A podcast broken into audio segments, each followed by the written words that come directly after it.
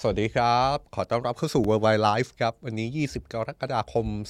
2566 อยู่กับผมจอมพลดาวสุโขนะครับ วันนี้เป็นหนึ่งวันหลังจากที่เมื่อวานนี้มีการนัดหมายของการประชุมร่วมของรัฐสภาในการโหวตเลือกนายกรัฐมนตรีรอบที่2นะครับ แต่ว่าการโหวตเลือกรอบที่ 2 ไม่ได้เกิดขึ้นเมื่อวานนี้นะครับ เพราะว่ารัฐสภามีการลงมติที่จะมองว่าการเสนอชื่อคุณพิธาลิมเจริญรัตอีกครั้งหนึ่งเนี่ยเป็นการ เสนอยติซ้ำก็เลยไม่เกิดขึ้นมีการปิดประชุมสภาทันที ที่มีการลงมติว่าการเสนอชื่อคุณพิธาลิมเจริญรัตอีกรอบหนึ่งนั้นเป็นการลงมติซ้ำนะครับ นี่เป็นสถานการณ์ที่เอาเข้าจริงแล้ว จะว่าไม่ซับซ้อนก็ไม่ซับซ้อน แต่ว่าในเชิงรายละเอียดแล้ว มีความซับซ้อนพอสมควรนะครับ ขนาดการรายงานข่าวของบ้านเราเองก็คงจะต้องมีคำอธิบายหลาย ๆ รูปแบบ ส่วนจะเป็นคำอธิบาย ที่เป็นเหตุเป็นผลเป็นหลักเป็นการหรือไม่อันนั้นอีกเรื่องหนึ่งนะครับ แต่นี่ก็สะท้อนให้เห็นว่า ภาพสถานการณ์ทางการเมืองไทยในตอนนี้ ค่อนข้างมีความซับซ้อนแล้วก็เข้าใจได้ไม่ง่ายเลย ขนาดคนไทยยังเข้าใจยากเลยครับคนต่างชาติเนี่ยก็คงจะไม่ได้เป็นเรื่องที่เข้าใจง่ายขนาดนั้น เพราะฉะนั้นหนึ่งวันผ่านไปครับเรามาดูการรายงานข่าวของสื่อต่างประเทศ จากกรณีที่เกิดขึ้นเมื่อวานนี้ ซึ่งก็ถือได้ว่า เป็นหนึ่งในข่าวใหญ่เหมือนกันนะครับ เป็นหนึ่งในข่าวที่สื่อหลายสำนัก ทั้งโลกตะวันตกโลกตะวันออกต่างก็รายงานเรื่องนี้ แล้วก็มีความพยายามในการอธิบายสิ่งที่เกิดขึ้นในการเมืองไทย แทบทุกสังพักมองภาพไปข้างหน้าทั้งสิ้นครับ มองภาพไปข้างหน้าที่ค่อนข้างชัดเจนว่าคุณพิธาลิมเจริญรัตคงจะไม่ได้มีโอกาสในการเป็นนายกรัฐมนตรีแล้ว แม้ว่าพรรคก้าวไกล จะชนะการเลือกตั้งมีคะแนนนิยมมากเป็นอันดับที่หนึ่ง สื่อหลายสำนักรายงานตรงกันอีกครับว่าดูเหมือนว่าจังหวะจากคนตอนนี้จะไปอยู่ที่พักเพื่อไทยในการเป็นแกนหลักจัดตั้งรัฐบาล และสื่อหลายสำนักก็รายงานไปในทิศทางเดียวกัน เช่นกันนะครับ ย้ำนะครับ ไม่ว่าจะเป็นสื่อโลกตอนตก หรือว่าสื่อโลกตอนออกต่างมองภาพนี้เป็นภาพเดียวกันว่า กระบวนการที่เกิดขึ้นดูเหมือนจะเป็นขบวนการที่เกิดระหว่างการประทะสังสรรค์ ระหว่างขั้วที่เป็นการเมือง รูปแบบใหม่กับขั้วการเมืองอำนาจเก่า หรือที่หลายสำนักเรียกว่าการเมืองของขั้วอนุรักษ์นิยมครับวันนี้เราเอารายละเอียดคำอธิบายของสื่อต่างชาติมาเล่าให้ฟังนะครับเพื่อให้ทุกคนได้เห็นภาพมากขึ้นว่า ต่างชาติเข้าใจการเมืองไทยว่าอย่างไรขณะเดียวกันครับเรายังมีสถานการณ์สงครามยูเครนเอามาอัปเดตให้ได้ฟังเช่นเคยนะครับเป็นสถานการณ์ที่เรา อัปเดตเป็นประจำอยู่แล้ว ทุกวันจันทร์ถึงวันศุกร์ 16นาฬิกา30 นาที ในทุกช่องทางโซเชียลมีเดียของสำนักข่าว Today ครับ เรามีเรื่องราวที่ปรากฏว่ามีคลิปวิดีโอ คลิปใหม่เป็นคลิปล่าสุดของนายเยฟกินีพริโกซินผู้นำวักเนอร์กรุ๊ปเป็นคลิปแรกเลยนะครับ ที่มีการเผยแพร่ออกมาหลังจากที่ผู้นำวักเนอร์กรุ๊ปนั้นก่อความไม่สงบในรัสเซียเมื่อเดือนที่แล้ว เป็นคลิปที่ระบุว่าผู้นำวักเนอร์กรุ๊ปอยู่ที่เบลารุสครับแล้วก็มีการฝึกทหารที่มีการ ย้ายทหารวักเนอร์กรุ๊ปบางส่วนไปประจำการที่เบลารุสแล้ว แต่ว่าในเชิงรายละเอียดนั้น ผู้นำวักเนอร์กรุ๊ปดูเหมือนว่าจะไม่ได้อยู่ในเบลารุสถาวรนะครับ ดูเหมือนว่าผู้นำวักเนอร์กรุ๊ปนั้นยังคงเดินทางกลับไปยังประเทศรัสเซียได้อยู่ เดี๋ยวมีรายละเอียดเรื่องนี้รวมถึงเรื่องสงครามอื่น ๆ มาเล่าให้ฟังมาอัปเดตให้ฟังกันนะครับ แต่ว่าเราจะเริ่มต้นด้วยที่เรื่องที่เราจั่วหัวเอาไว้นั่นแหละครับ เป็นเหตุการณ์ที่เกิดขึ้นในบ้านเรา แต่ว่าเป็นข่าวใหญ่ ระดับโลกก็คือการโหวตเลือกนายกรัฐมนตรี ในรัฐสภาเมื่อวานนี้ ซึ่งนอกจากคนไทยทั้งประเทศ จะเกาะติดตลอดทั้งวันของเมื่อวานนะครับ สื่อใหญ่ในหลายประเทศก็จับตาเรื่องนี้เช่นกัน แล้วก็เป็นการจับตาอย่างใกล้ชิดด้วย โดยในวันนี้ครับหลังจากเหตุการณ์เมื่อวานนี้ก็มีรายงานจากสื่อหลายสำนัก สะท้อนมุมมองจากสายตานานาชาติ ถึงเรื่องที่เพิ่งเกิดขึ้น มองมาถึงสถานการณ์ทางการเมืองของประเทศไทย เริ่มต้นที่ The New York Times กันก่อนนะครับพาดหัวว่า รัฐบาลไทย รัฐไทยขออภัยครับ รัฐไทยขัดขวาง ผู้รับสมัครเลือกตั้งนายกรัฐมนตรี จากการลงคะแนนครั้งใหม่ ซึ่งนี่จะเป็นการจุดชนวนของการประท้วง รายงานข่าวของ The New York Times ระบุเลยนะครับว่าบรรยากาศในกรุงเทพเมื่อวานนี้เริ่มมีสัญญาณ ความคุกรุ่นเกิดขึ้นหลังจากนายพิธาลิมเจริญรัตแคนดิเดตนายกรัฐมนตรีของพรรคก้าวไกลถูกสามรัฐธรรมนูญ สั่งหยุดปฏิบัติหน้าที่สสทำให้ผู้สนับสนุนนายพิธาออกมาประท้วงแสดงความไม่พอใจ ขณะที่ภายในรัฐสภาก็ถกเถียงกัน ในเรื่องการจะเสนอชื่อนายพิธาให้สมาชิก ลงคะแนนโหวตเพื่อเป็นนายกรัฐมนตรีได้หรือไม่ จนสุดท้ายเมื่อมติที่ประชุมเห็นชอบ ไม่ให้เสนอชื่อนายพิธาซ้ำรอบสอง ยิ่งสร้างความโกรธแค้นให้กับมวลชนมากขึ้น ผู้สนับสนุนในพิธาออกมาชุมนุมแสดงพลัง และมีการพูดถึงประเด็นนี้กันอย่างดุเดือดบนโซเชียลมีเดียแต่การประท้วงจะรุนแรงมากขึ้นหรือไม่ The New York Times เขียนไว้แบบนี้นะครับว่า การประท้วงจะรุนแรงขึ้นอยู่ไม่มากขึ้นหรือไม่นั้น อาจขึ้นอยู่กับสถานการณ์ต่อจากนี้กับว่าใครที่จะได้เป็นนายกรัฐมนตรี โดย The New York Times วิเคราะห์นะครับว่าสถานการณ์ที่เป็นไปได้ หลังจากพรรคก้าวไกล ซึ่งเป็นพรรคที่ได้คะแนนเสียงมากที่สุด ในการเลือกตั้งเมื่อเดือนพฤษภาคมไม่สามารถเสนอชื่อนายพิธาเป็นนายกรัฐมนตรีได้แล้วพรรคที่จะตั้งรัฐบาลต่อไปอาจจะเป็นพรรคเพื่อไทยครับ ซึ่งคาดว่าจะมีการเสนอชื่อนายเศรษฐาทวีสิน นักธุรกิจเจ้าพ่ออสังหาริมทรัพย์วัย 60 ปี ที่มีประสบการณ์การเมืองไม่มากนัก เป็นนายกรัฐมนตรีของไทย ซึ่งถ้าเป็นแบบนั้นบทความของ The New York Times เขียนไว้แบบนี้เลยนะครับ ว่าถ้าเป็นแบบนั้นก็อาจจะถูกมองว่ายังคงเป็นชัยชนะของฝ่ายประชาธิปไตยอยู่ครับ เพราะว่านายเศรษฐามีแนวคิดตรงข้ามกับพลเอกประยุทธ์จันโอชา นายกรัฐมนตรีคนปัจจุบันที่เป็นผู้นำการรัฐประหารเมื่อปี 2557 แต่ว่าในบทความของนิวยอร์กไทม์มีอีกฉากทัศน์หนึ่งที่มีการตั้งข้อสังเกตเอาไว้ว่าอาจจะเป็นสถานการณ์ที่อาจเป็นไปได้นะครับ ก็คือพรรคเพื่อไทยอาจจะไปเจรจากับพรรคฝ่ายอนุรักษ์นิยม และยอมให้ฝั่งอนุรักษ์นิยมเสนอชื่อ ผู้ที่จะมาดำรงตำแหน่งนายกรัฐมนตรี เพื่อเป็นเงื่อนไขในการร่วมรัฐบาล ซึ่งผู้ที่จะได้รับการเสนอชื่อจากฝั่งอนุรักษ์นิยมมีความเป็นไปได้ ว่าจะเป็นพลเอกประวิตยวงสุวรรณรองนายกรัฐมนตรี ในรัฐบาลชุดปัจจุบันหากในายเศรษฐาได้เป็นนายกรัฐมนตรีคนต่อไป อนาคตก็อาจจะยังคงเห็นการประท้วงเกิดขึ้นบ้างประปรายนะครับ เพราะนิวยอร์กทามนว่า มวลชนยังคงมีความโกรธแค้น เนื่องจากพรรคก้าวไกลถูกสกัดไม่ให้ตั้งรัฐบาล แต่ว่าหากว่าเป็นพลเอกประวิตยวงสุวรรณเป็นนายกรัฐมนตรีคนต่อไป หรือนายกคนต่อไปเนี่ยเป็นนายทหารคนอื่น ๆ สถานการณ์ทางการเมืองและการประท้วงในไทย จะมีแนวโน้มที่จะยืดเยื้อและก็ดุเดือดมากขึ้น นี่คือบทความจาก The New York Times เลยนะครับ วิเคราะห์สถานการณ์การเมืองภายไปข้างหน้า ขณะเดียวกันมาดูที่รายงานข่าวของสำนักข่าว BBC นะครับ BBC พาดหัวว่าพิธาลิมเจริญรัตผู้นำปฏิรูปไทยที่ชนะการเลือกตั้งจะไม่ได้เป็นนายกรัฐมนตรีครับ โดยในเนื้อหามีการพูดแบบนี้นะครับว่าในพิธาลิมเจริญรัตซึ่งเป็นนักการเมืองที่มีแนวคิดในการปฏิรูปเนี่ยนะครับ ถูกสารรัฐธรรมนูญสั่งให้หยุดปฏิบัติหน้าที่สสก่อนที่ฝ่ายนิติบัญญัติในรัฐสภาจะมีมติ ไม่ให้เปิดลงคะแนนโหวตเห็นชอบว่าเขาควรได้เป็นนายกรัฐมนตรีหรือไม่ แม้จะชนะการเลือกตั้งจากผู้สนับสนุนที่ต้องการยุติ การปกครองด้วยระบอบทหารมาเกือบทศวรรษก็ตาม โดยที่ผ่านมานั้น BBC เขียนว่าในพิธาต้องเผชิญกับการต่อสู้ที่ยากเย็น มาตั้งแต่ได้รับชัยชนะในการเลือกตั้ง เพราะแทบจะมองไม่เห็นทางที่เขาจะได้รับเสียงสนับสนุน จากสมาชิกวุฒิสภาที่แต่งตั้งโดยทหาร เพื่อมาควบคุมในเรื่องที่ฝ่ายอนุรักษ์นิยมไม่พอใจ แม้ว่าเขาจะพยายามจัดตั้งรัฐบาลผสม ร่วมกับอีก 7พรรคการเมืองนะครับรวมถึงพรรคเพื่อไทย ซึ่งมีคะแนนนิยมเป็นอันดับที่ 2 ในการเลือกตั้ง แต่สิ่งที่เกิดขึ้นคือมีความพยายามขัดขวาง ไม่ให้นายพิธาขึ้นมาเป็นผู้นำรัฐบาลครับโดยเขาถูกร้องเรียนไปยังสามรัฐธรรมนูญอย่างน้อย 2 เรื่อง นอกจากประเด็นในเรื่องของการถือหุ้นสื่อที่ทำให้เขาถูกสั่ง ให้หยุดปฏิบัติหน้าที่สสแล้ว ยังมีอีกเรื่องที่เกี่ยวข้องกับนโยบายแก้ไขมาตรา1นึ BBC ระบุแบบนี้เลยนะครับว่าเหตุการณ์ที่เกิดขึ้นกับพรรคก้าวไกลเป็นสิ่งที่เกิดเคยเกิดขึ้นกับพรรคอนาคตใหม่แล้ว แต่ข้อสังเกตของ BBC น่าสนใจมากเลยนะครับ ว่าสิ่งที่จะเกิดขึ้นเนี่ยอาจจะเป็นผลในเชิงบวกต่อพักเพื่อไทย ซึ่งเป็นพักที่ร่วมกันจับมือกันกับพักก้าวไกลในการจัดตั้งรัฐบาลในตอนนี้แทน แม้ว่าก่อนหน้านี้สิ่งที่เคยเกิดขึ้นในลักษณะนี้กับพักก้าวไกลอาจ เป็นเรื่องที่พักเพื่อไทยเคยได้รับผลกระทบมาแล้ว แต่ว่าผลที่เกิดขึ้นในตอนนี้ ผู้ที่จะได้รับประโยชน์ BBC บอกว่าอาจจะเป็นพักเพื่อไทยครับรายงานของ BBC ตั้งข้อสังเกตนะครับว่าจริง ๆ แล้วการจับมือกันของพรรคเพื่อไทยกับพรรคก้าวไกลนั้นพรรคเพื่อไทย กับพรรคก้าวไกลไม่ได้มีลักษณะของการลงรอยกันขนาดนั้น ทั้งสองพรรคนี้ BBC มองว่าไม่ได้ลงรอยกันขนาดนั้นนะครับ โดยเฉพาะอย่างยิ่ง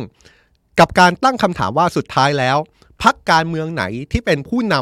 ำฝ่ายประชาธิปไตยที่แท้จริง ซึ่งเป็นข้อถกเถียงที่มีมาตั้งแต่ก่อนหน้านี้ อย่างไรก็ตามครับรายงานของ BBC ระบุว่าแม้ว่า พรรคก้าวไกลและคุณพิธาลิมเจริญรัตจะชนะการเลือกตั้ง แต่ว่าคุณพิธานั้นอาจจะต้องยอมรับไม่ใช่แค่เรื่องของการที่จะต้องยอมแพ้ ไม่ได้ดำรงตำแหน่งนายกรัฐมนตรีเท่านั้น แต่ว่าคุณพิธานั้นอาจจะไม่มีที่ยืนในการตั้งรัฐบาลชุดที่จะถึงนี้รัฐบาลชุดใหม่เลย ก็เป็นไปได้ นี่คือข้อสังเกตของ BBC นะครับอะไปดูต่อไปครับ เป็นรายงานข่าวของนิเคอิครับ เป็นสื่อจากญี่ปุ่น ที่ถ้าได้อ่านบทความแล้วเนี่ยจะเห็นภาพชัดเจนเลยนะครับว่านิเคอินั้นเขียนบทความเกี่ยวกับการเมืองไทยค่อนข้างละเอียด ทีมงานของเราเนี่ยอ่านบทความของนิเคอิมาแล้วหลายต่อหลายครั้งนะครับ แล้วก็เห็นตรงกันว่านิเคอิเนี่ยเป็นบทความจากสื่อในญี่ปุ่นที่พยายามทำความเข้าใจสถานการณ์ทางการเมืองไทยโดยละเอียดทีเดียว บทความของนิเคอิเอเชียก็พุ่งไปที่สิ่งที่จะเกิดขึ้นต่อจากนี้นะครับ ว่ามีความเป็นไปได้ ว่าพรรคเพื่อไทยอาจจะเป็นแกนนำในการจัดตั้งรัฐบาล และอาจจะเป็นการจับมือกันกับฝ่ายที่สนับสนุนทหารด้วยนี่ตั้งข้อสังเกตแบบนี้เลยนะครับ ขณะเดียวกันพักก้าวไกลรวมถึงนายพิธาลิมเจริญรัตอาจจะต้องเผชิญกับการ รัฐประหารทางกฎหมายครับการใช้อำนาจในกระบวนการยุติธรรม ผ่านศาลรรัฐธรรมนูญจากสองกรณีที่มีการยื่นคำร้องไปที่ศาลรรัฐธรรมนูญแล้วอย่างที่เราบอกเอาไว้ก่อนหน้านี้ โดยนิเคอีเอเชียได้มีการพูดถึงทั้งสองเรื่องเลยนะครับ ที่ตอนนี้อยู่ในกระบวนการพิจารณาของสามรัฐธรรมนูญ ไม่ว่าจะเป็นกรณีของคุณพิธาและพรรคก้าไกล ที่มีนโยบาย แก้ไขมาตรา1นึว่าเป็นการล้มล้างการปกครองหรือไม่ ขณะเดียวกันก็เป็นกรณีถือหุ้นไอทีวีที่ถูกมองว่าเป็นหุ้นสื่อ และเป็นกรณีที่เขาขาดคุณสมบัติหรือเปล่านิเคอีเอเชียบอกเลยนะครับว่าทั้งสองคดีที่เกิดขึ้นกับคุณพิธาแล้วก็พรรคก้าวไกลเนี่ยดูเหมือนว่าจะเป็นคดีที่มาจากการปกป้องของขั้วอำนาจดั้งเดิมครับ นิเคอีเอเชียเขียนวิพากษ์วิจารณ์ค่อนข้างที่จะตรงไปตรงมาเลยนะครับ ในช่วงหนึ่งเนี่ยบทความของนิเคอีเอเชียระบุถึงขั้นว่าศาลรัฐธรรมนูญและสำนักงานคณะกรรมการการเลือกตั้งที่ดูเหมือนจะเป็นองค์กรอิสระ อยู่ภายใต้อิทธิพลของกองทัพครับและสิ่งที่จะเกิดขึ้นเนี่ยก็จะส่งผลกระทบต่อคุณพิธา และพักก้าวไกลและอาจนำไปสู่การยุบพักได้เลยทีเดียว อย่างไรก็ตามครับ บทความของนิเคอีเอเชียมีช่วงหนึ่ง ที่พูดถึงความพยายามในการแก้ไขรัฐธรรมนูญของพรรคก้าวไกล ที่แม้ว่าท้ายที่สุดแล้วอาจจะเป็นความพยายามที่ล้มเหลวในการแก้ไขรัฐธรรมนูญ แต่ถึงอย่างนั้นก็ตามสื่อของญี่ปุ่นก็ให้ข้อมูลนะครับว่า ระบบที่นิเคอีเอเชียบอกว่าเป็นระบบที่แปลกประหลาดเนี่ย โดยเฉพาะอย่างยิ่งการที่ให้สมาชิกวุฒิสภา ซึ่งไม่ได้ผ่านการเลือกตั้งเลือกนายกรัฐมนตรีเนี่ยเดี๋ยวมันก็จะสิ้นสุดในเดือนพฤษภาคมปีหน้า และการเลือกตั้งครั้งใหม่ ก็จะไม่ต้องใช้การโหวตจากสมาชิกวุฒิสภาแล้ว เพราะว่านายกรัฐมนตรีคนต่อไปหลังจากการสิ้นสุดของการใช้อำนาจของสอวในการโหวตเลือกนายกรัฐมนตรีกำลังจะสิ้นสุดลงแล้ว อย่างไรก็ตามนิเคอีเอเชียบอกว่าขั้วอำนาจเก่านั้นไม่ใช่ใช้แค่ด่านในการป้องกันไม่ใช่การใช้แค่กำแพงในการป้องกันผ่านการใช้กลไกของสมาชิกวุฒิสภา ไม่ให้พักก้าวไกลขึ้นสู่อำนาจเท่านั้นนะครับ แต่ว่านิเคอีเอเชียยังมองว่าขั้วอำนาจเก่านั้นยังมีดาบผ่านกระบวนการยุติธรรม ที่จะทำให้พักก้าวไกล หลุด ออกจากการทำหน้าที่ในรัฐสภาในอนาคตอีกด้วย นี่นะครับ สื่ออย่างนิเคอีเอเชียค่อนข้างที่จะเขียนบทความแล้วก็เป็นไปอย่างตรงไปตรงมาทีเดียว อีกสำนักหนึ่งแล้วกันนะครับ CNN สื่อของสหรัฐเนี่ยก็พูดถึงการที่สมาชิกวุฒิสภาที่ไม่ได้ผ่านการเลือกตั้ง 250 คน แล้วก็ถูกแต่งตั้งในสมัย ของรัฐบาลทหารหลังการรัฐประหารเนี่ยยังคงมีอำนาจในการเลือกนายกรัฐมนตรี แล้วก็พูดถึงปรากฏการณ์ที่เป็นขั้วอำนาจที่ CNN มองว่าเป็นขั้วอนุรักษ์นิยม ที่ยังทรงพลังอยู่ในการเมืองไทยนั้น ดูเหมือนว่าก็ยังมีบทบาทอยู่นะครับ โดยเฉพาะอย่างยิ่งในช่วง 20 ปีที่ผ่านมา กลไกของสารรัฐธรรมนูญ มีการวินิจฉัย ในหลายคดีที่ CNN มองว่าจะเป็นประโยชน์ต่อฝ่ายดั้งเดิม โดยเฉพาะอย่างยิ่งการยุบพักการเมืองหลายพักการเมือง ขณะเดียวกันครับกองทัพของไทยเนี่ย CNN ก็เขียนเลยนะครับว่า มีประวัติค่อนข้างที่จะยาวนาน ในการที่จะจัดการกับรัฐบาลที่มาจากการเลือกตั้ง โดยระบอบประชาธิปไตยผ่านการยึดอำนาจ ในช่วงเวลาที่ประเทศไทยนั้นอยู่ในช่วงที่ไม่มีเสถียรภาพ ขณะเดียวกันโดยให้ข้อมูลแบบนี้เลยนะครับว่าประเทศไทยนั้นเกิดการรัฐประหารหลายครั้งมาตั้งแต่ปี 2475 แต่ว่าในช่วง 17 ปีที่ผ่านมาเนี่ยเกิดการรัฐประหารเกิดขึ้นในประเทศไทยแล้วสองครั้งด้วยกัน เนี่ยแหละครับ นี่คือรายงานจากสื่อต่างประเทศที่พยายามอธิบายปรากฏการณ์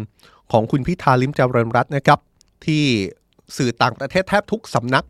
สรุปใจความให้ง่ายที่สุดก็คือ คุณพิธาชนะการเลือกตั้ง แต่ว่าดูเหมือนตอนนี้จะไม่ได้เป็นนายกรัฐมนตรีแล้ว แล้วก็มีความพยายามอธิบายกลไกที่เกิดขึ้น ทั้งสถานการณ์ที่มีต่อคุณพิธาแล้วก็พักก้าวไกล ทั้งการอธิบาย ข้อมูลการวิเคราะห์ในเชิงลึกว่าสิ่งที่เกิดขึ้นกับคุณพิธาและพักก้าวไกล มีสาเหตุมาจากอะไรและสิ่งที่จะเกิดขึ้นในอนาคตเป็นอย่างไรต่อ สื่อหลายสำนักดูเหมือนจะค่อนข้างมองภาพตรงไปในทิศทางเดียวกันนะครับว่า สิ่งที่เกิดขึ้นในตอนนี้ผู้ที่จะได้รับประโยชน์ก็คือพักเพื่อไทย แต่ว่าการได้รับประโยชน์นั้นก็ต้องจับตาอย่างใกล้ชิดเหมือนกัน สื่อหลายสำนักมีการพูดถึงเลยนะครับว่า ก็ต้องจับตาว่าพักเพื่อไทยจะยังจับมือกับพักก้าวไกล หรือว่าจะมีการไปจับขั้วใหม่ โดยที่ไปจับขั้วกับพักการเมืองที่มีแนวคิดสนับสนุนฝ่ายทหารหรือไม่ นี่เป็นข้อมูลคร่าว ๆที่เราเอามาเปิดเผยกันนะครับ เป็นข้อมูลที่มีการรายงานออกมาจากสื่อต่างประเทศหลายสำนัก ถึงกรณีของคุณพิธาลิมเจริญรัตที่เกิดขึ้นเมื่อวานนี้ครับ ฟังจนถึงตอนนี้แล้ว ทุกคนคิดว่าสื่อต่างประเทศนั้นรายงานเรื่องนี้ ถูกต้องเหมาะสมเป็นไปตามข้อเท็จจริงมากน้อยแค่ไหนครับ นี่เป็นหนึ่งในไม่กี่เรื่องที่เราสามารถที่จะพูดกันได้อย่างตรงไปตรงมานะครับ ว่าการรายงานของสื่อต่างประเทศนั้น ตรงไปตรงมาเป็นไปตามข้อมูลที่เกิดขึ้นจริงในบ้านเราหรือไม่ ทุกคนมีความเห็นว่ายังไงครับ คอมเมนต์กันมาได้เลยนะครับ ในทุกช่องทางของโซเชียลมีเดีย ไม่ว่าจะเป็น Facebook YouTube หรือว่า TikTok ของสำนักข่าว Today นี่แหละครับ ก็เป็นรายงานที่เกิดขึ้นนะครับ ที่ผมพยายามอ่านอยู่นี้ เพราะว่าจริง ๆ แล้วยังมีสื่อมวลชนอีกหลายสำนักที่เป็นสื่อต่างประเทศนะครับ พยายามที่จะเขียนบทความเพื่อสรุปสถานการณ์ที่เกิดขึ้นเมื่อวานนี้ อย่างเช่น Channel News Asia ซึ่งเป็นสื่อของสิงคโปร์เนี่ยมีการพูดถึงในบทความ แล้วก็ตั้งหัวข้อว่าสิ่งที่จะเกิดขึ้นต่อไปนี้ก็คือแคนดิเดตนายกรัฐมนตรี ที่จะเป็นว่าที่นายกรัฐมนตรีคนใหม่ของไทยเนี่ยคงจะต้องเป็นแคนดิเดตนายกรัฐมนตรีที่มีท่าทีประนีประนอม โดยมีการพูดถึงคุณเศรษฐาทวีสิน ซึ่งเป็นแคนดิเดตนายกรัฐมนตรีของพรรคเพื่อไทยนะครับ แล้วก็มีการให้ข้อมูลเลยนะครับ ว่าคุณเศรษฐานั้นดูเหมือนว่าจะมีความใกล้ชิดกับตระกูลชินวัตร แล้วก็เป็นนักธุรกิจที่ประสบความสำเร็จ และก็ดูจะมีท่าทีที่ประนีประนอมเป็นที่ยอมรับของชนชั้นนำไทย ขณะเดียวกันก็ยังมีการพูดถึงพลเอกประวิตยวงสุวรรณที่ตอนนี้อายุ 77 ปีแล้วพลเอกประวิตยวงสุวรรณ Channel News Asia สื่อของสิงคโปร์ให้ข้อมูลเลยนะครับว่า เป็นอดีตในพลระดับสูงของไทย ซึ่งดำรงตำแหน่งเป็นหมายเลขสองครับ ของรัฐบาลทหารที่เข้าสู่อำนาจเมื่อปี 2557 แล้วก็ยังเป็นแคนดิเดตนายกรัฐมนตรีในรัฐสภาในตอนนี้ด้วย แต่ว่า Channel News Asia ก็ให้ข้อมูลนะครับว่า ผลการเลือกตั้งที่เกิดขึ้นเมื่อ 2 เดือนก่อนเนี่ยผู้มีสิทธิ์เลือกตั้งชาวไทยนั้น ดูเหมือนจะปฏิเสธพรรคการเมืองที่มีกองทัพหนุนหลังอย่างชัดเจนแล้วด้วย โดยมีการอ้างอิงข้อมูลจากอาจารย์ทิตินันพงสุทธิรักษ์นะครับ ที่วิเคราะห์ผ่าน AFP ระบุว่าถ้ามีเครือข่ายของทหารปรากฏในรัฐบาลชุดหน้าเนี่ยอาจจะทำให้เกิดความไม่พอใจ ในหมู่ประชาชนเกิดขึ้นในประเทศ แล้วก็อาจจะเกิดความไม่สงบเกิดขึ้นในประเทศก็เป็นไปได้นะครับ นี่เราพยายามที่จะเอาข้อมูลจากหลายข้อมูลจากหลายสื่อนะครับ มารวบรวมให้ท่านได้ทราบกัน อย่างเช่น Channel News อขออภัยครับเอาจาซีราก็เป็นอีกเว็บไซต์หนึ่ง ที่มีการนำเสนอข่าวนี้นะครับ แล้วก็แสดงความกังวลว่าสิ่งที่จะเกิดขึ้นในประเทศไทยต่อจากนี้อาจนำไปสู่การประท้วงหรือไม่ โดยมีการรายงานสถานการณ์ที่เกิดขึ้นตั้งแต่เมื่อวานนี้นะครับ แล้วก็มีการอ้างคำพูดของผู้ที่ออกมาชุมนุมเมื่อวานนี้ ที่ออกมาเปิดเผยกับอัลจาซีราว่า การที่เธอออกมาชุมนุมนั้น เป็นเพราะว่ารู้สึกโกรธ และรู้สึกว่ารัฐสภานั้นไม่ได้เคารพต่อความต้องการของประชาชน โดยมีผู้ชุมนุมหลายคนที่มีอารมณ์โกรธ เพราะว่าพวกเขาเห็นว่า ฝ่ายสนับสนุนของทหารนั้น ไม่ได้ฟังเสียงของประชาชนและพยายามที่จะเอาคุณพิธาออกจากอำนาจ นอกจากนี้เนี่ยก็ยังมีบทวิเคราะห์นะครับถึงสิ่งที่เกิดขึ้นต่อจากนี้ในหลาย ๆ ภาคส่วนเลยนะครับ โดยมีการพูดถึงรัฐธรรมนูญ 2560 ด้วย เป็นบทวิเคราะห์ที่มาจากคุณจาคอบวิกส์นะครับเป็นนักรัฐศาสตร์ เป็นศาสตราจารย์ด้านรัฐศาสตร์ของมหาวิทยาลัยสิงคโปร์แมネจเมนต์University ที่ระบุเลยนะครับว่ารัฐธรรมนูญปี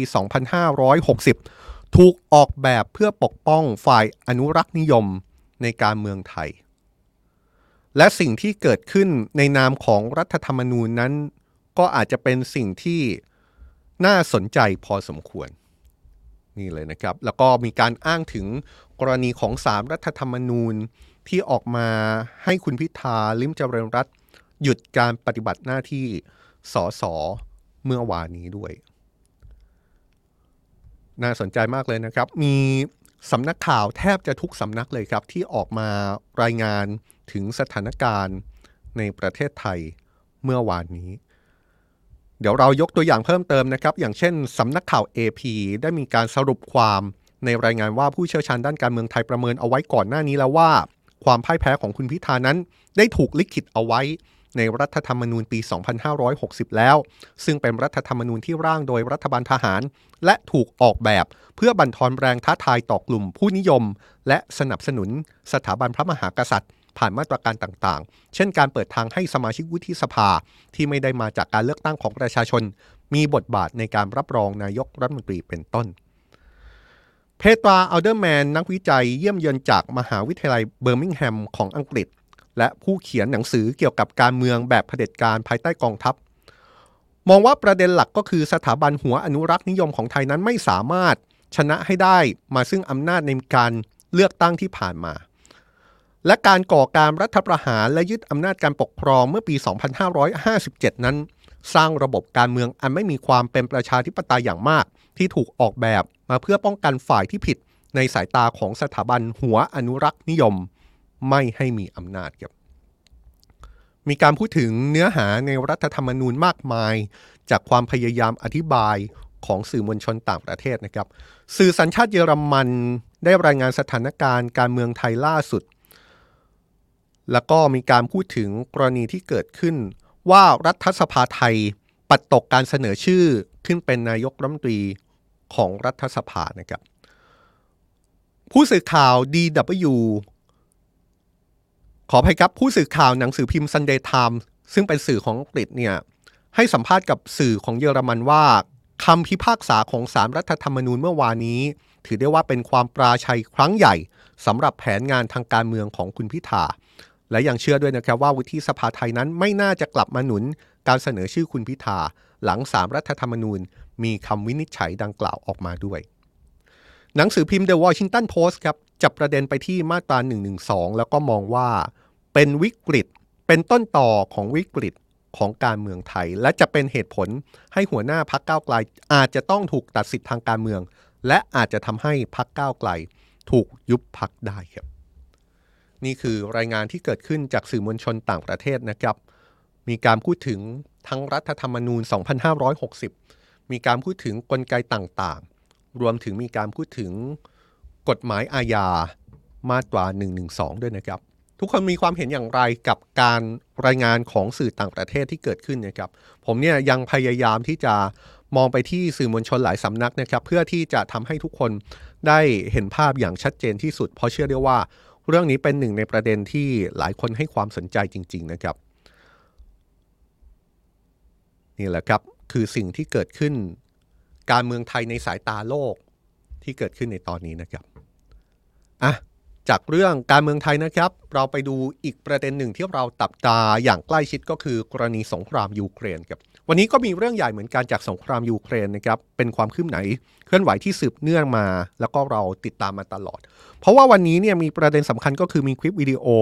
นายเยฟกินีพริโกซินผู้นำวักเนอร์กรุ๊ปถูกเผยแพร่ออกมาครั้งแรก หลังจากผู้นำวักเนอร์กรุ๊ปก่อความไม่สงบในรัสเซียนะครับโดยในคลิปซึ่งเผยแพร่ผ่านเทเลแกรมในบัญชีที่มีความเชื่อมโยงกับวักเนอร์กรุ๊ปมีภาพของชายที่มีลักษณะและเสียงคล้ายกับนายเยฟกินีพริโกซิน กล่าวต่อบรรดานักรบของเขาที่ประเทศเบลารุสครับ โดยมีทั้งเนื้อหาในเชิงกล่าวต้อนรับนักรบ สู่ดินแดนของเบลารุส แต่ว่าข้อสังเกตที่น่าสนใจก็คือผู้นำวักเนอร์กรุ๊ปยังคงพูดถึงในลักษณะเสียดสีกองทัพรัสเซียอยู่เป็นระยะนะครับ ทั้งการระบุว่าที่ผ่านมาวักเนอร์กรุ๊ปได้สู้รบอย่างมีศักดิ์ศรีและได้ทำประโยชน์ต่อรัสเซียมามากพอแล้ว ผู้นำวักเนอร์กรุ๊ปยังกล่าวถึงกองทัพรัสเซียที่กำลังสู้รบอยู่ในยูเครนว่าการสู้รบของกองทัพรัสเซีย ในสมรภูมินั้นเป็นเรื่องที่น่าอับอายครับและตอนนี้วักเนอร์กรุ๊ปจะไม่เข้าไปยุ่งเกี่ยวแล้ว เขายังระบุด้วยนะครับว่าการกลับไปร่วมสู้รบในรัสเซียอาจเกิดขึ้น ก็ต่อเมื่อวากเนอร์กรุ๊ปมั่นใจว่ามันจะเป็นการต่อสู้ที่ไม่ทำให้วากเนอร์กรุ๊ปอยู่ในสภาพที่น่าอับอายครับโดยในคลิปที่ปรากฏออกมาผู้นำวากเนอร์กรุ๊ปยังแนะนำให้รู้จักกับนายทหารระดับสูงของวากเนอร์ที่มีชื่อว่าดมิทรีอุตคิน ซึ่งมีตำแหน่งเป็นผู้บัญชาการสนามของวากเนอร์ ซึ่งหลายฝ่ายชี้นะครับว่าปกติแล้วเขาจะไม่ได้แนะนำในทหารคนนี้ หรือแม้กระทั่งก็ไม่ได้แนะนำผู้ใต้บังคับบัญชาต่อหน้าสาธารณะแบบนี้มาก่อน ผู้บัญชาการวักเนอร์คนนี้ได้กล่าวในคลิปนะครับ โดยย้ำว่าสิ่งที่เกิดขึ้นนั้น ไม่ใช่จุดจบครับ กลับกันนี้เป็นสิ่งที่เป็นการเริ่มต้นที่สูงไปสู่งานที่ดีที่สุดในโลก ซึ่งน่าจะเริ่มต้นในเร็วๆนี้ ก่อนจะกล่าวกับบรรดากองกำลังวักเนอร์ว่า ยินดีต้อนรับเข้าสู่นรกผู้นำวักเนอร์กรุ๊ประบุด้วยนะครับว่าเขาและก็วักเนอร์กรุ๊ปจะอยู่ในเบลารุสสักระยะหนึ่ง เนื่องจากเบลารุสเปรียบเสมือนเป็นพี่น้องของเรา มีการจับตาจากเครือข่ายฝ่ายค้านของเบลารุสครับที่ติดตามความเคลื่อนไหวของวักเนอร์กรุ๊ประบุแบบนี้นะครับว่าคลิปวิดีโอที่เกิดขึ้นที่มีการเผยแพร่เนี่ยน่าจะเพิ่งถูกถ่ายเมื่อเย็นวันอังคารที่ผ่านมานี้เองครับ และผู้นำวักเนอร์น่าจะกลับไปยังรัสเซียอีกครั้ง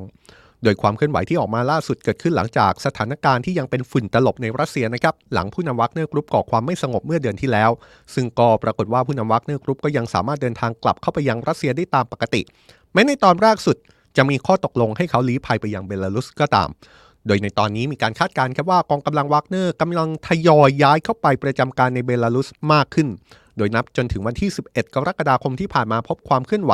ของการย้ายกำลังพลเข้าเบลารุสประมาณ 2,000 ถึง 2,500 นายนะครับขณะที่การวิเคราะห์ภาพถ่ายดาวเทียมล่าสุดเชื่อว่าน่าจะมีกำลังพลอยู่ในฐานที่มั่นวักเนอร์กรุ๊ปอยู่ในเบลารุส อยู่ที่ประมาณ 7,500 นายครับและเพิ่งมีการย้ายยุทโธปกรณ์ครั้งใหญ่ เมื่อต้นสัปดาห์ที่ผ่านมานี้เอง โดยก่อนหน้านี้เมื่อต้นเดือนนะครับกระทรวงกลาโหมสหรัฐประเมินแบบนี้ครับว่ากองกำลังของวัคเนอร์ยังคงอยู่ในยูเครน แต่ว่าไม่มีความเคลื่อนไหวทางการทหาร ซึ่งก็สอดคล้องกับการเปิดเผยล่าสุดของผู้นำวัคเนอร์กรุ๊ปที่ย้ำว่าจะไม่เข้าไปเกี่ยวข้องกับปฏิบัติการของรัสเซียในสงครามยูเครนตอนนี้ครับ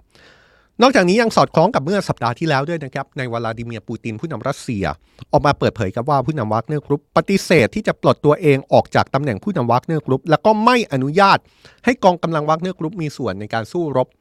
ในยูเครน สิ่งที่แน่ชัดตอนนี้นะครับก็คือวากเนอร์กรุ๊ปยังไม่หายไปไหนนะครับ และจะบอกว่าจะไม่กลับไปสู้ในยูเครนแล้ว ก็ยังไม่ใช่ครับ เพราะสิ่งที่ผู้นำวากเนอร์กรุ๊ปออกมาบอกว่าตอนนี้เนี่ยจะไม่สู้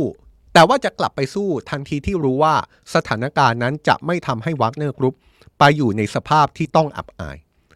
ในตอนนี้ดูเหมือนว่าวากเนอร์กรุ๊ปจะกลับไปให้ความสำคัญกับงานดั้งเดิมนะครับก็คืองานที่เกี่ยวข้องกับการรักษาความปลอดภัยในประเทศแถบแอฟริกา ซึ่งเป็นฐานที่วักเนอร์กรุ๊ปปฏิบัติการมาตั้งแต่ก่อนหน้านี้ ในการไปดูแลความปลอดภัยผู้นำหรือว่าฐานอำนาจเครือข่าย ที่เดิมเป็นของประธานาธิบดีปูติน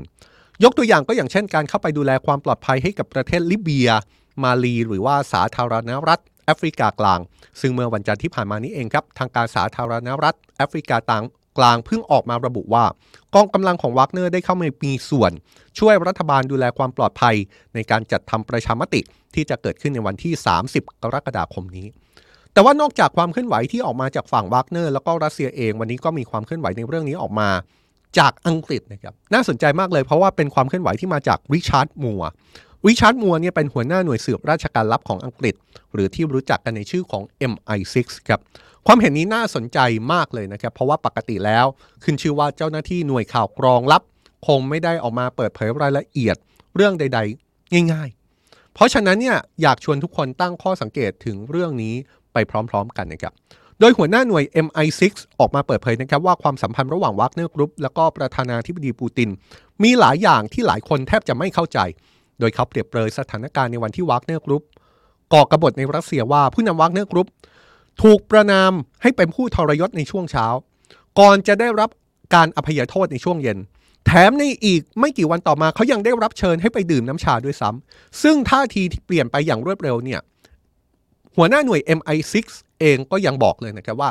มันดูเป็นเรื่องที่ทำความเข้าใจได้ยากมากพอสมควร หัวหน้าหน่วย MI6 ประเมินแบบนี้เลยครับว่าความเปลี่ยนแปลงที่เกิดขึ้นอย่างรวดเร็ว รวมถึงการทำข้อตกลงสงบศึก ที่ท้ายที่สุดแล้วผู้นำวักเนอร์กรุ๊ปก็สามารถเดินทางกลับรัสเซียได้อยู่ดีนั้น มีสาเหตุมาจากการที่ประธานาธิบดีปูติน ไม่ต้องการเผชิญหน้ากับผู้นำวักเนอร์กรุ๊ปและผู้นำรัสเซียเองก็ไม่อยากให้ตัวเองตกอยู่ในสถานการณ์ที่ยากลำบาก จึงยอมให้มีการทำข้อตกลงครับ ส่วนอีกกรณีหนึ่งที่เกี่ยวข้องกับประธานาธิบดีปูติน แล้วก็ดูจะเป็นเรื่องที่นานาชาติจับตามากเป็นพิเศษนะครับ คือการที่ผู้นำรัสเซียจะไม่เข้าร่วมการประชุมบริกส์ที่จัดขึ้นในแอฟริกาใต้ในเดือนหน้าด้วยตัวเองครับถ้าใครติดตามเกี่ยวกับความร่วมมือที่มีชื่อว่า BRICS ซึ่งเป็นความร่วมมือระหว่างบราซิล รัสเซีย อินเดียจีนแล้วก็แอฟริกาใต้นี่นะครับหลายคนจับตาครับว่านี่จะเป็นความร่วมมือที่อาจจะมาคานอำนาจความร่วมมือของชาติตะวันตกหรือไม่ และดูเหมือนบรรดาชาติสมาชิกบริกส์ ก็มีความหวังว่าความร่วมมือนี้จะเป็นการคานอำนาจจริง ๆ แต่สิ่งที่เกิดขึ้นก็คือประธานาธิบดีรัสเซียจะไม่เข้าร่วมการประชุมนี้ ด้วยตัวเองที่จะจัดขึ้นที่แอฟริกาใต้นะครับแล้วก็จะส่งตัวแทนไปเข้าร่วมการประชุมแทน ส่วนการประชุมที่สำคัญที่จะเกิดขึ้นเนี่ยจะใช้วิธีการประชุมผ่านระบบ video conference หลายฝ่ายคาดการณ์ครับว่าสาเหตุที่แท้จริงที่ประธานาธิบดีปูตินไม่มาร่วมประชุมบริกส์ที่แอฟริกาใต้ อาจจะเป็นเพราะว่าเขากังวล ว่าอาจถูกควบคุมตัวในข้อหาอาญากรรมสงคราม ตามการพิจารณาของศาลอาญาระหว่างประเทศ ที่ประเทศแอฟริกาใต้เป็นสมาชิกอยู่หรือไม่ แม้ว่าเมื่อวานนี้จะมีการเปิดเผยเอกสารจากศาลแอฟริกาใต้นะครับ หลังจากที่มีฝ่ายค้านในแอฟริกาใต้ ฟ้องรัฐบาล บอกว่ารัฐบาลเนี่ยต้องจับกลุ่มประธานาธิบดีปูติน โดยระบุถึงเหตุผลที่ไม่สามารถดำเนินการจับกลุ่มประธานาธิบดีปูตินได้ ทางการแอฟริกาใต้บอกว่า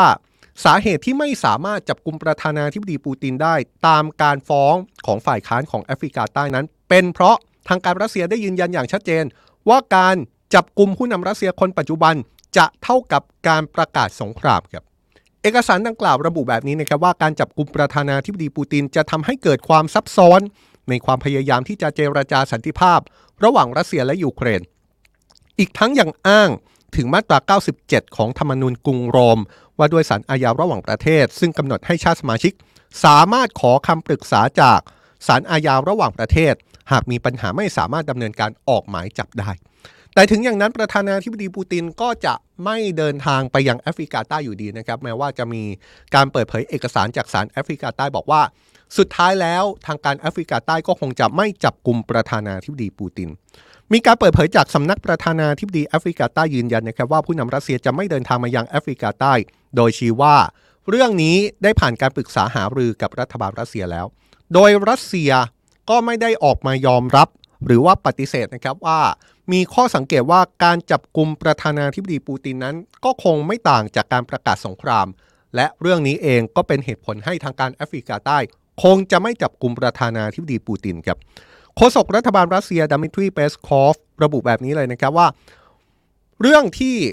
มีการพูดคุยกับรัฐบาลแอฟริกาใต้เนี่ยไม่มีใครบอกใครในเรื่องที่เกี่ยวข้องกับการจับกลุ่มประธานาธิบดีปูตินว่า มันจะเป็นความพยายามในการประกาศสงครามกับรัสเซียหรือไม่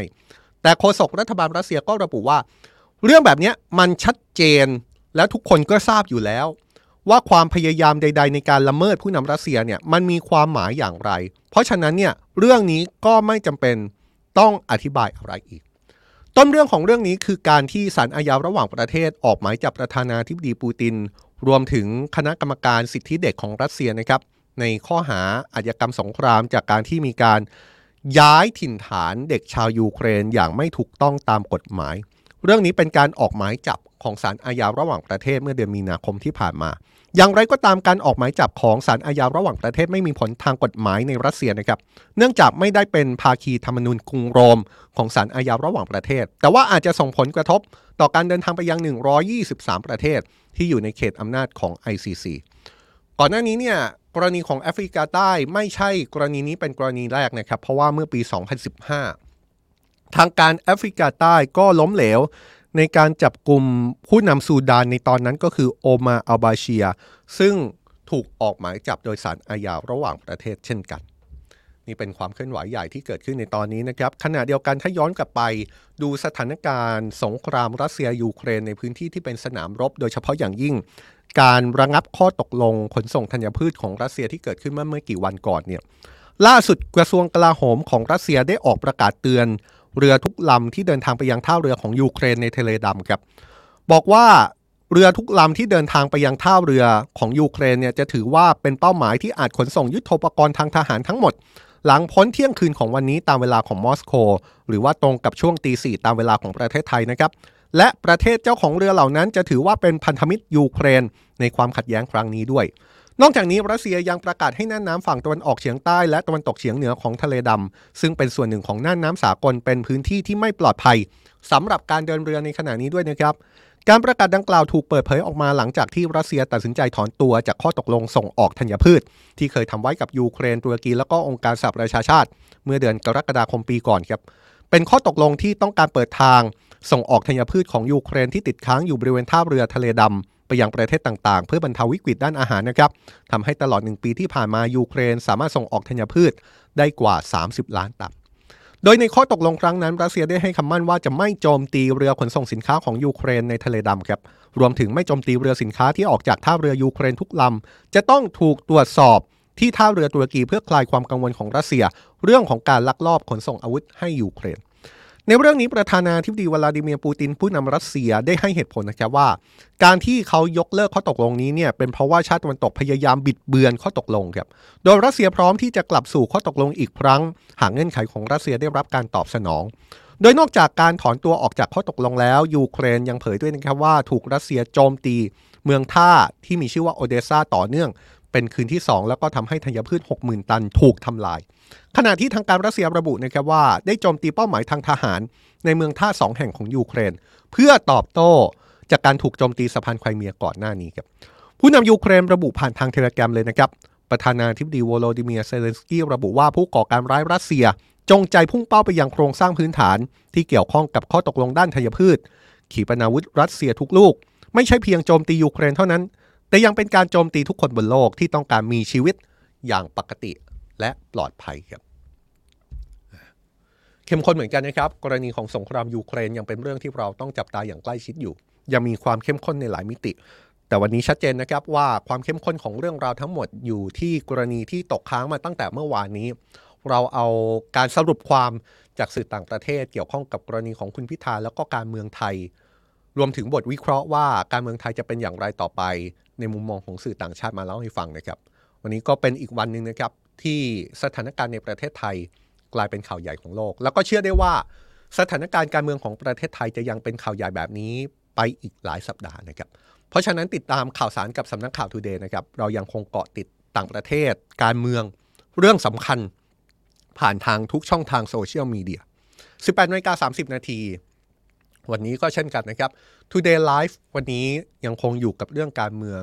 มาอัปเดตสถานการณ์มองภาพไปข้างหน้าพร้อมกันนะครับว่าสิ่งที่จะเกิดขึ้น จะเป็นไปตามที่สื่อต่างประเทศได้มีการวิเคราะห์ไว้หรือไม่ ชื่อของแคนดิเดตนายกรัฐมนตรีคนต่อไปจะเป็นชื่อของแคนดิเดตนายกรัฐมนตรีจากพรรคเพื่อไทย ที่มีชื่อว่าคุณเศรษฐาทวีสิน ตามที่สื่อหลายสำนักมีการจับตาเอาไว้หรือเปล่า